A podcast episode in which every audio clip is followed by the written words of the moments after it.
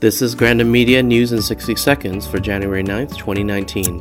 Manila Cardinal Luis Antonio Tagle warned against fanaticism on today's feast of the Black Nazarene. A procession of a dark wooden statue of Jesus occurs during the celebration. Tens of thousands of people attempt to touch the statue as it is believed it can lead to a miracle. The Cardinal reminded that being a devotee of Jesus is a daily act of love, loyalty, and union, not just for one day of the year. World Youth Day in Panama is fast approaching. Here at home, we have two events for those going and also staying at home. This Saturday, January 12th, at the Archdiocesan office, there will be a send off Mass at 4 p.m. For those who aren't going, we have a diocesan wide celebration on Saturday, January 26th at St. Teresa's Parish. The event runs from 1 to 9 p.m. with guest column line. Register today.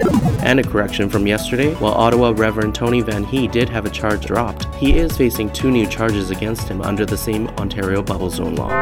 For the latest headlines, visit grandinmedia.ca or follow us at Grandin Media.